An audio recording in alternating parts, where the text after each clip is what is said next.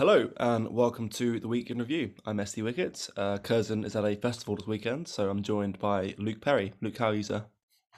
I- I'm very well, and um, I hear a calling given to us two from the heavens, Mhm, mhm. and that calling from the Lord above Mhm, mhm. says weather report. Mhm. What's what's it been like in Southend today? Oh, by it's the hot. It's hot. It's been hot today.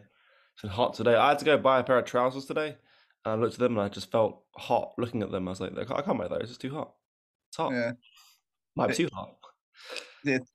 today has reminded me of that uh, of the relaunch of Spitting Image and the skit of our favourite young environmental activist, and it goes like this. Oh, oh right, And yes. and now the weather report with Greta Thunberg. Hot. Yeah. That- That's quite an impression. I think we should do like a half an hour weather report and then just go home. Just to just, just to.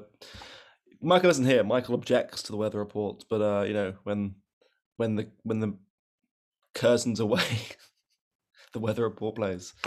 Uh, we we won't dilly dally, but it's been it's been hot, hot, probably the hottest August I, I've I've known in many years. Yeah, I mean, well, a few years ago, I was working in a fast food restaurant in the blistering heat. That that was when it was the previous hottest day in England's history. But yeah, it's it's been prolonged. Now I know Brits like to like to moan about the weather, but we're, we're not built. We're not genetically built to live in areas above thirty degrees. It's No, and- And nor are our houses. They have radiators and not air conditioners. Yes, I- and, I- they're, and they're made of brick. I say this, right? So August is my birthday month. I'm, I'm, I'm my birthday's in uh, 17 days, and it's always like quite a cold month compared to summer, right? Mhm. So it always rains on my birthday, or it's like cloudy on my, my birthday. It's never nice and warm on my birthday, but it's hot. As far as August goes, it's very hot, and uh, Yeah. hey, let it carry on. Anyway, let's. Um, that was about that, that's pretty our longest weather report to date. So we'll uh, we'll we'll get into Yes, the bulk- today, keep the hopes alive for more. We'll we'll get into the bulk. of it. Um, um, the only story this week that it really makes any sense to truly delve into is um, what happened uh, this week at the Mar-a-Lago resort in Florida, where the home of President Donald Trump was raided by the FBI conveniently uh, three months prior to the uh, U.S. midterms. Um, what do you what do you make of the raid? Was, was it a legitimate pursuit of a, a, a criminal, or was it just a power play? legitimate pursuit of a criminal. Oh, how funny. Well, of course, it's against the Orange Man bad, isn't it? They are the deep state, the, Biden White House, the regime desperately do not want Trump to run um, in 2024 because they know that he'll smack Biden. And that's it. I don't think Biden ordered the raid. He can't pull his coat on. So th- this was orchestrated by the, the administratorial board of the Security Industrial Complex of America, the FBI, and of course they attempted to I don't know whether plant documents or pray that Trump's careless enough to have you know nuclear material lying around Mar-a-Lago, but they're, they're trying to snatch him under the offence of the U.S. Code Title 18, Section 2071, and that means that when you tamper with official documents, you can never run for public office again, meaning that will cut him off for a second term at the presidency. So uh, I mean, this is this is just the, the total state in action. It's completely politicized. The FBI's not even denying it. Yeah, it's, it's a fear tool more than anything at this point. We've gone past the path of covertness. This is That- naked and open. Yeah, that, that- that's things, and also the the the attack vector against Trump has sort of it's sort of quite nicely reflective of the progression of the regime in the last five ten years, where you know initially it was sort of the um the foot soldiers in, in like Portland and and um Berkeley, you know, sort of uh, having a bit of a hissy fit, and then it, it, it graduated into all out attack on the press, and then um being essentially digitally murdered by Silicon Valley, and now it's the federal government, you know, putting boots on the ground. It's um, it's it's not it's not a new tactic using law enforcement to intimidate political opposition. It, it's something that you see in banana republics, um, which you know the US is hurtling towards being. if, if it is already. And now the um, even when Trump was in office, this is how brazen and powerful they were. They went after the people closest to him. They got you know Mueller out to dig up all the dirt that he- could find, and all the media, of course, in lockstep with the uh, the security part, just said this will be the end of Trump. This revelation that X Y Z official will give will end the Trump presidency. It, it never did. All Mueller could really do is is get them on tax fraud and evasive, and evasive maneuvers, which what the personnel themselves committed it had no link to Trump whatsoever. But of course, that that didn't matter when it, it came time to um, host the, the 2020 presidential election. Now, there's plenty of theories about uh, what really happened, um, but that was their coup de grace. They had built built up their power and they had swiftly executed it.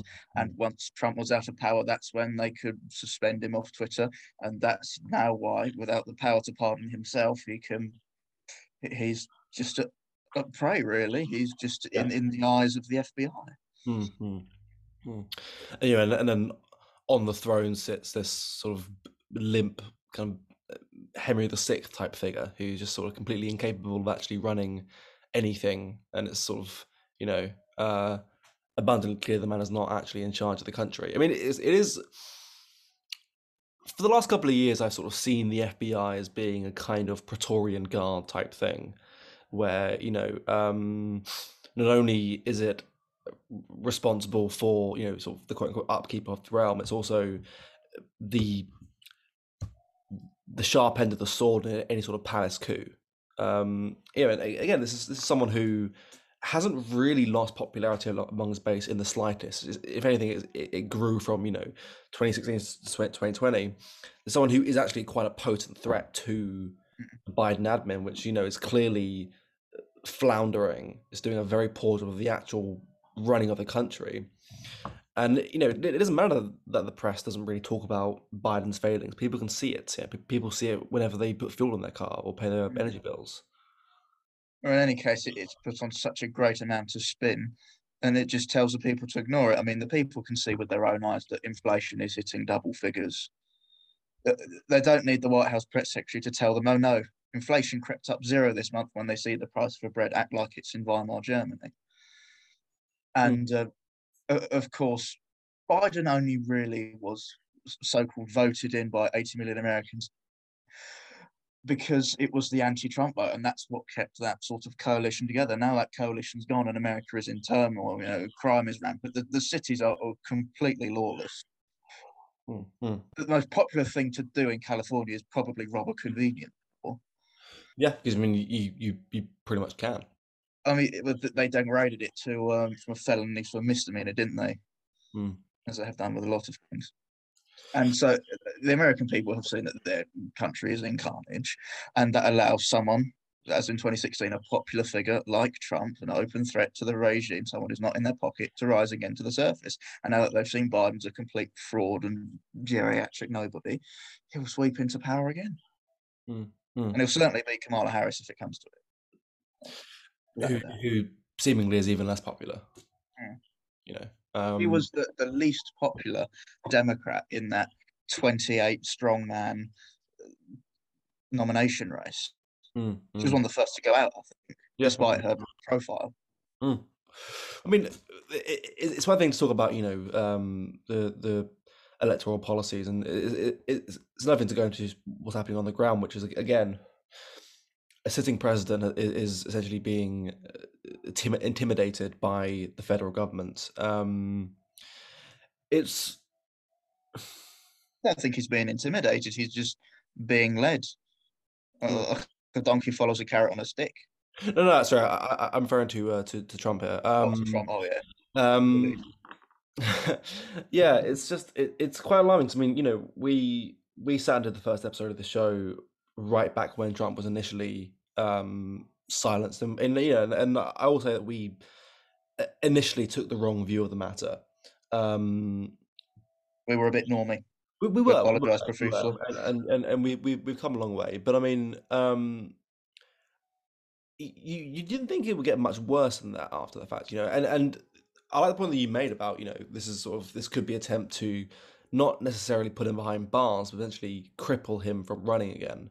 You know that that's what the two impeachments, which were you know extremely um, dubious to say the, say the least, were trying to do. You know, it was trying to prevent the guy from coming back because you know it was very clear that from that election result onwards, he was go- he was going to at least try to come back.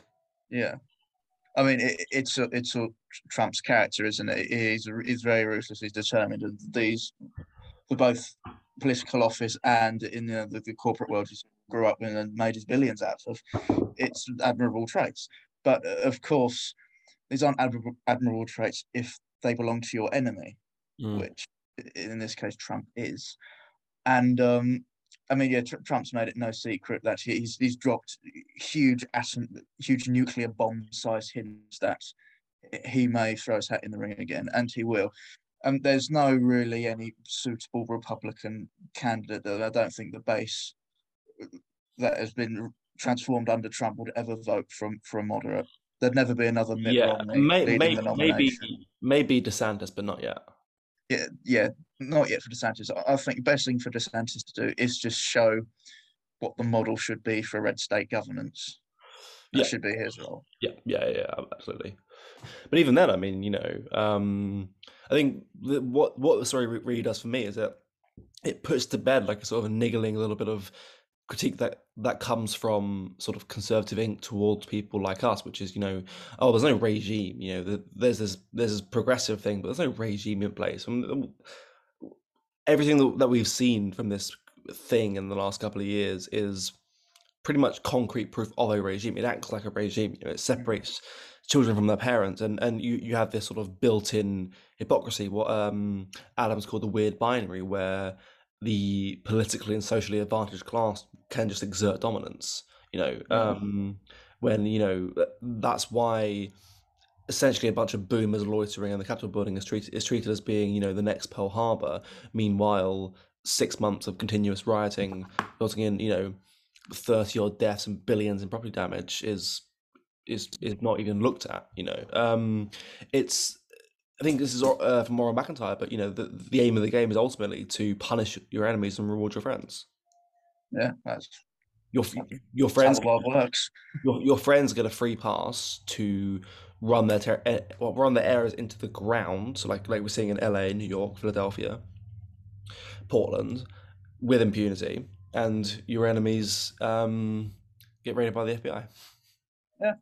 Well, I've also found interesting as a point raised by many uh, dissident commentators is that from pivoting to try and save our democracy, may peace be upon it, they've uh, instead reverted to um, the rule of law. That's their that's their main catchphrase. It's no, no one is above the rule of law, not not even the former president 45. When really that's just excuse to for you know police raid and intimidation. That's what it is. And of course, if you try and back out. If you say no, this is heavily politicized, this is going far too far, you'll just be called, you know, a criminal or something. It, it, it, would be like the Salem witch trials. It would be taken as evidence that you are guilty. Hmm. Yeah, the, uh, the, the the the Kafka trap. Yeah. There's um. I'm I'm reading quite a good passage on Twitter the other day about um sort of the uh the, the, the progressive victories of the last couple of years but I, I i can't particularly find it. So let's um let's let's let's move on to the the the next story which is sort of goes hand in hand with it which is you know on one hand you have the the federal arm of the regime being you know, the fbi and the senate and congress and that sort of thing and the other one being um the cartel in silicon valley. Um twitter sort of led the charge on all of what we're seeing on the, on the platforms these days. You know, they were the first to strike at Trump. They were the first strike at Alex Jones. Um, very often, uh, certain dissidents are taken off Twitter before any, anything else. Um, and now they've announced a new policy around the midterms, and uh, starts to make you think. You know, what if Elon did buy Twitter? Um, if if Elon had a bought Twitter, um, I don't think much would have changed. To, to be honest, He's, he would just be one man. It'd be like it'd be like he's Trump in the Trump administration.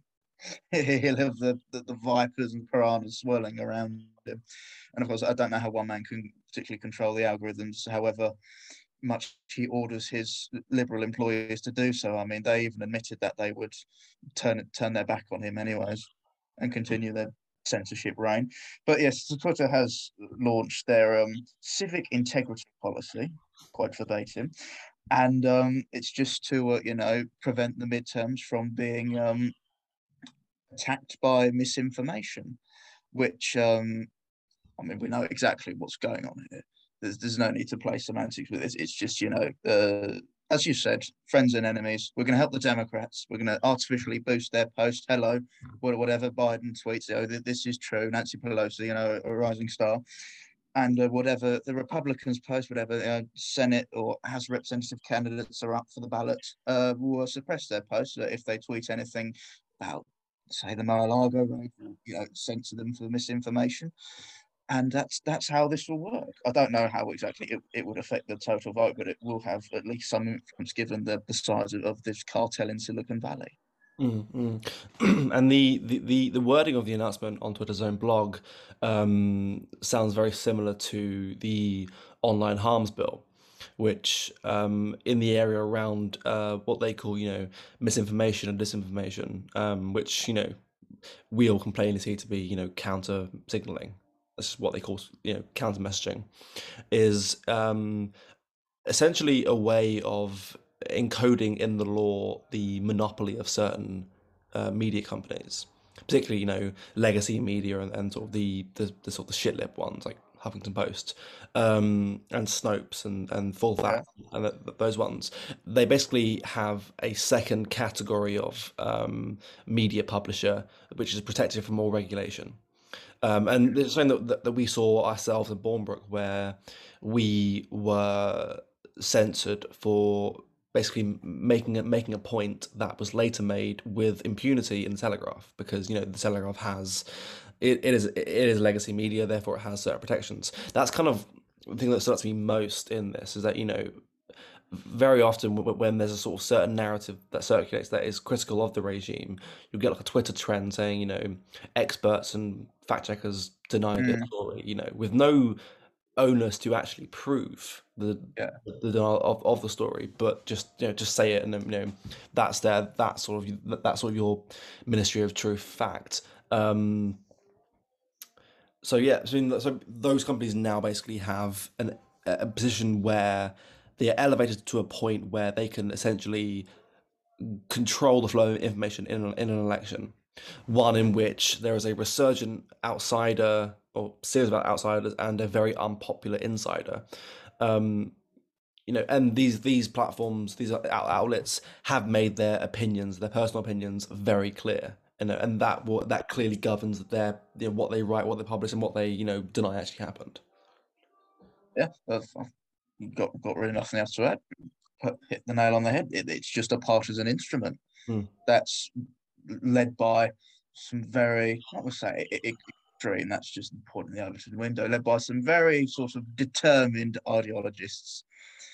That's mm. I know Twitter. I think this was before 2016 or just after uh, all the the hysteria around Trump's first arrival, and uh, I think Twitter brought onto not quite their editorial board, but someone high up in the company, a sort of a social policy engineer in a way, and his main uh, point of his speech, and he quoted this verbatim in a post. It says that the, the point of Twitter is to be a social engineers, not. I, forgot the rest of it, but you know, I, will take the, the first point as ironcast proof. These people are out to mold the minds of America to a way that suits their friends in Washington and the Democratic Party. We can't reason with them. We can't have a polite discussion with them. We can't work through our differences. They are they are ideologically gripped, and we are on the wrong side. Hmm. Yeah, I mean, and, it isn't it isn't just America. You know, um, what we live in now. You know, this little island in the Atlantic is essentially an outpost of the American Empire. You know, it it, it you know, that's sort of just that we, we've been that since since 1945. You know, yeah. at least since the Suez Crisis.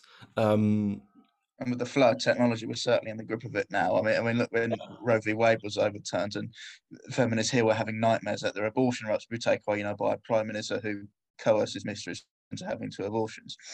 So, mean, it, it's it's not even an issue here, you know, and and yeah. the, the the permeation of American dogma um, into the UK is so complete that you know I have I have relatives who are like you know eight and nine, and they, and they say closet instead of wardrobe you know But again, like th- th- that's that's just like a like a small example of. I mean, that's a child, you know, who's calling a wardrobe a closet. You know, like that that very same flow from you know some twisted minds in the states into a child in the UK can apply to anything. Hmm. Yeah. Oh yeah, I think just American culture completely dominates all forms of UK culture. You look at what our age group are binge watching through in the evenings. Up, it's, it's not going to be only Fools and Horses, are yeah. they? It's not. They, they, they, yeah, they, they're going to be Friends or the US version of, of, The Office, and I say our language has been completely corrupted. Mm. I, I, looked on my um, my old sixth form website to see if this was true, and it was. The uh, the headmaster is now called the principal. Oh dear. Mm. Yeah, it's, it's just what I can't stand. And the issue, like people like us, you know, firmly out of touch with with what's going on culturally in a way when we encounter this new lexicon, no at all. Never What what what what's what does what slang does this mean? You know? Yeah, I mean, uh, I suppose what what what we're really saying here is that you know, like, we may get some flack as as as hosts for always talking about things that happen in America, and you know, but it it, it does matter because you know, like, what happens there naturally happens here. And um, so when you have you know the uh, the, the sort of I, am not sure really I would say not necessarily the face of dissidence but one of many um, in Donald Trump being you know uh, targeted by the federal law enforcement and an American company which you know dominates discourse the world over basically encoding in its public policy a progressive lenience you know these things will naturally come here and they will come for us. Yeah. There's no way because, because yeah well following the post-war period america gave billions to, to rebuild europe and so we sort of became in, in, America's debt and then militarily in America's pocket with uh, NATO and the threat of the Soviet Union in the east that allowed them. That's why there's a massive American base in Frankfurt, and that's why America has nuclear weapons in European countries. So we're so tethered now so tethered to it culturally, this was only the, the natural extension of the politics and the economics. And that we're just we're just in throw to what's being churned out in Hollywood studios or what some New York City TV anchors are saying. Mm. Mm. We're we're gripped. Yeah, we are. Yeah. We are. And uh, I think that's a good point to to to leave off for this week. It's been a bit of a bit of a rambling one. We will um calm, positive, and upbeat episode as always.